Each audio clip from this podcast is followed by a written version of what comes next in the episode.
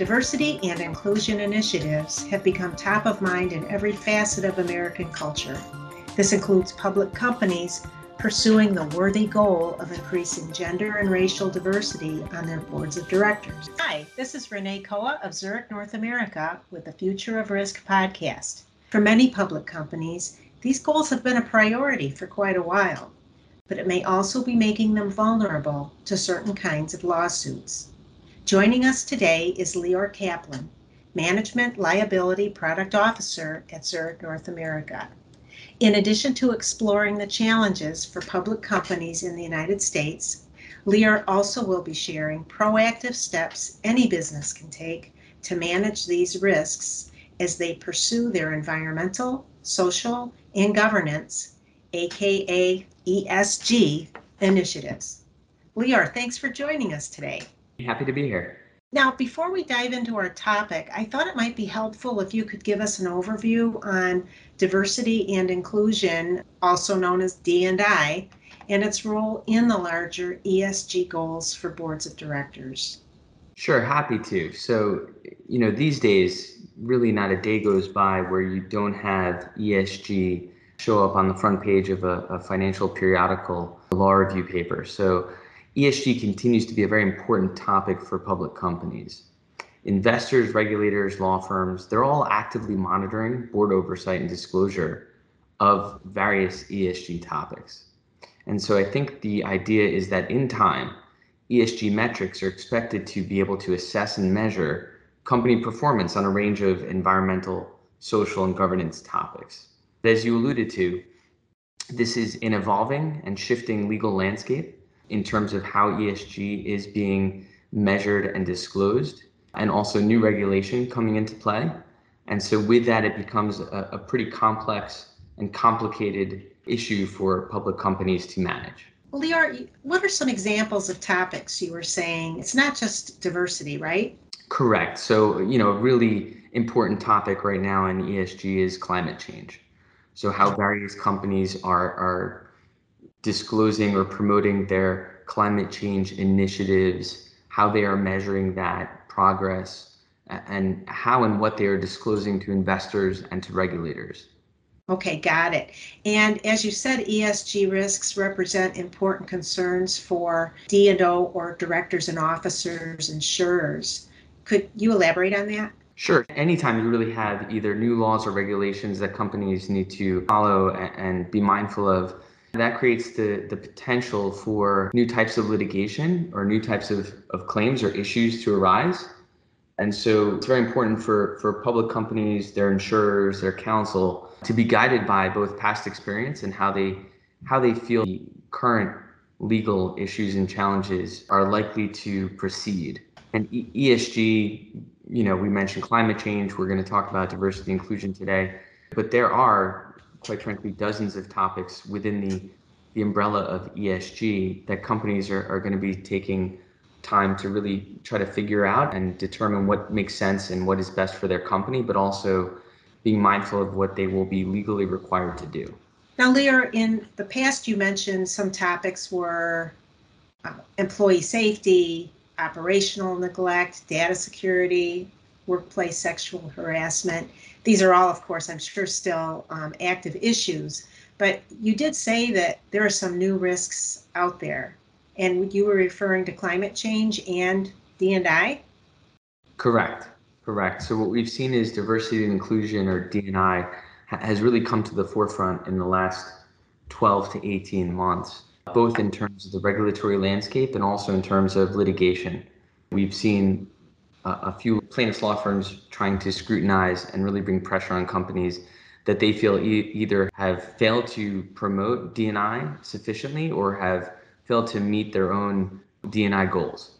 Okay, so that segues to an increase in what is known as a shareholder derivative lawsuit, which, as you said, allege that some public company boards are not diverse enough. Leor, even saying shareholder derivative lawsuit is daunting for some of us. Can you explain to our audience what it is? Sure, happy to. So, a shareholder derivative case is essentially a mechanism through which shareholders can bring lawsuits against the directors and officers of a public company if the shareholders feel that the directors and officers have breached their fiduciary duties to the company. So it is a form of accountability to the company itself, right? The directors and officers owe fiduciary duties to the company to work in the company's best interests and pursue the company's uh, interest above all else. And shareholders have this ability to insist that the company hold their directors and officers accountable if they feel that they have failed in those duties. These recent cases arising from D and I are derivative lawsuits what are they alleging? The lawsuits generally allege some boilerplate allegations that are found in each of the complaints. So, first and foremost, the primary act that is challenged is, is the representations concerning diversity and inclusion.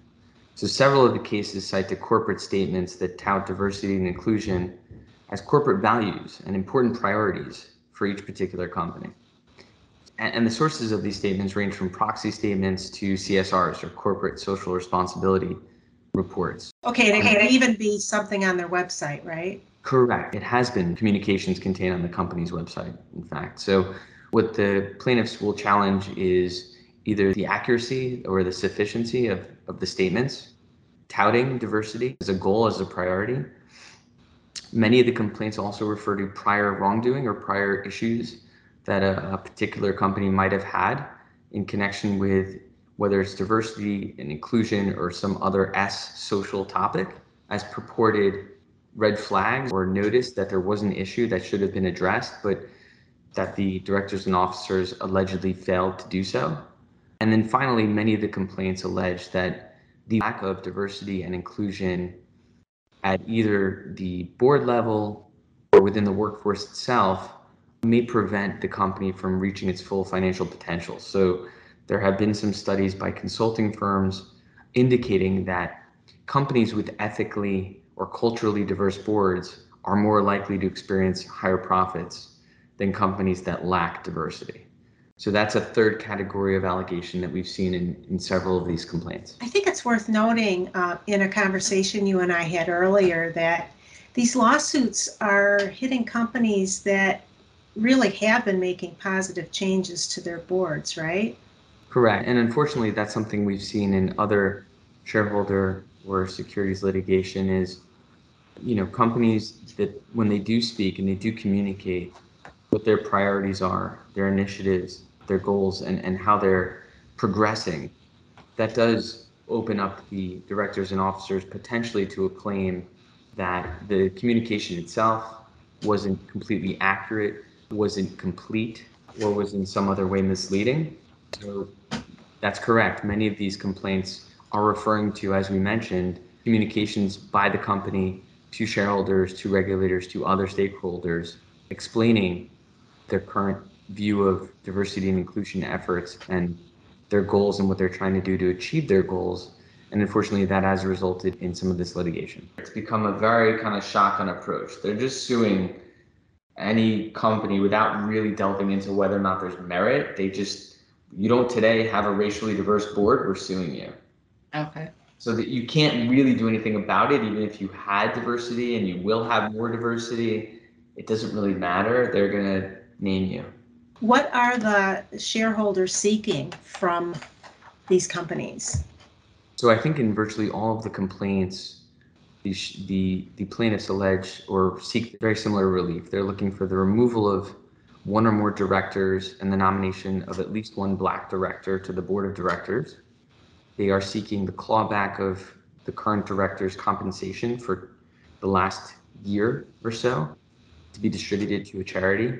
They're seeking annual diversity and anti harassment training for the directors and officers of the companies. They're seeking revised incentive plans that tie a certain percentage of executive compensation to the achievement of diversity goals. Also, in some cases, they're seeking the publication of an annual diversity report. Almost all of the complaints seek determination of the company's current auditor. And then finally, the creation of a fund. So anything ranging from a few hundred million dollars to a billion dollars. A fund set aside for the express purpose of hiring Black directors, officers, employees, and other underrepresented groups to join the company. Thanks for explaining that. Now, so far, How many of these lawsuits have been dismissed? Well, thus far, every complaint that has been reviewed by a court has in fact been dismissed. And that's really for two critical reasons. Number one, many of these companies have what's known as a forum provision bylaw that requires that shareholder derivative actions be filed in Delaware Chancery Court. And so I believe that to date, none of the diversity and inclusion derivative actions have in fact been filed in Delaware Chancery Court, and that has resulted in one basis for dismissal. The other has to do with demand futility. So essentially, what demand futility requires is that if a shareholder feels that directors and officers have failed in their obligations to the company, have breached their fiduciary duties, the shareholder must first approach the board and insist that it bring a derivative action to address that alleged conduct. Now, in certain limited areas, the shareholder may be excused from bringing that demand and may proceed with the shareholder derivative action. But the standard for excusal is, is quite high, and it's what's referred to again as futility, right? The demand would have been futile because there aren't sufficient independent directors to review my demand. So therefore, I'm allowed to proceed under the demand futility principle. And, you know, the goal of becoming more diverse is not going anywhere, and hopefully it is going to continue, and we'll see uh, more in terms of racial and gender diversity on boards. But I did want to um, ask you about the cases that get dismissed. The litigation still exacts a price for companies, right? Correct. So these types of class actions can be extremely expensive to defend. Sometimes a company will impanel or create a special litigation committee to investigate the allegations or the demand. And so, yes, it can be expensive to defend and it can take significant time and energy from the senior executives of the company. And that again goes back to two of the reasons why you might have a forum provision bylaw requiring the case to be brought in one forum, one court, Delaware Chancery Court, and also, again, the, the principle of demand futility and why it's important that the company have the ability to first review and examine the shareholders' grievance and decide what is the best course of action for the company to take. Well, speaking of courses of action, I know that you are going to share some proactive steps that any company can take um, to manage this risk as they move forward in pursuing diversity and inclusion. Correct. As with any other litigation trend, it, it is always helpful for the company to bear in mind that there are these exposures that can arise if and when a company speaks on a particular topic. So it's understanding who is the committee or who is on the committee that owns the company's ESG statements, how and when and by whom are those metrics or data being disclosed to the public and to regulators, who is responsible for monitoring progress and how is it tracked. And then also, you know, something that, has arisen in the litigation, does the incentive plan incorporate a mechanism to gauge the achievement or incorporate achievement of ESG goals in terms of compensation. And then finally, I would say, you know, the A forum selection clause, whether it's a federal forum selection clause for securities class actions or a Delaware Chancery Court selection clause for derivative cases, can also be a really important tool for companies to understand that if they do have a dispute with a shareholder or, or group of shareholders that they will know exactly which forum that dispute will be litigated and reviewed. And that allows the company to plan accordingly. And Leor, I want to share with our audience that on October 20th, our Future of Risk podcast was with Julia Oldmans of Zurich, who discussed the new D&I standards from the International Standards Organization, or ISO, these are terrific guidelines that can help any size company as they pursue diversity and inclusion initiatives. You'll find it on our Future of Risk website or wherever you get your favorite podcasts. So, Leor, I wanted to talk about insurance as it pertains to directors and officers policies. Where does that come in and how does it help to protect a company and its board members? With a case like a shareholder derivative action, your D&O policy is a really critical tool and resource that you have both as a director and officer, but potentially even for the broader company. So the D&O policy indemnifies directors and officers in the event of a shareholder derivative action. And the other thing that I would say about the D&O insurance market is that you're working with sophisticated carriers like Zurich with extensive experience in, in these types of cases. And they're able to survey not only the particular case that a company might be involved in, but will bring all the knowledge and, and resources they've gained over the years in dealing in other litigation to bear on that case. And so, you know, a D&O insurer can partner with the company, the general counsel, the broker, defense counsel, and really provide important support when it comes to these types of litigations that are maybe sometimes exploring novel ground and raising new issues. Terrific. This has been wonderful, Leor, and I really appreciate your insights. But we're not done yet because it's time for the lightning round.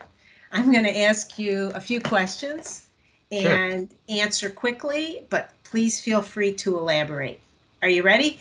Sure. Okay. One, what's your favorite insurance movie and why? Okay. So I don't know if this would count as an insurance movie, but for me it does. So I would say The Incredibles. And that's because if you recall, Mr. Incredible worked for an insurance company during the day. So he was a fantastic insurance adjuster. I did not know that. I will have to watch that movie. Thank you. Um, okay, two. They say that sports and arts can prepare you for life and business. So, is there a sport you played growing up or a musical instrument you played? And what did they teach you? Yeah, that's a great question. I, I, would I would answer in the affirmative to both. So I played soccer growing up, and I also played guitar. I'll say that soccer really taught me how to work as part of a team and to understand how important it is to to make sure that I was playing in my position and that my teammates could rely upon me to, you know, play in my position. And then in terms of playing a musical instrument, that really taught me the importance of practice and just having, you know, a technical foundation from which to really learn and grow. That's great. Do you have a hobby that might surprise your colleagues?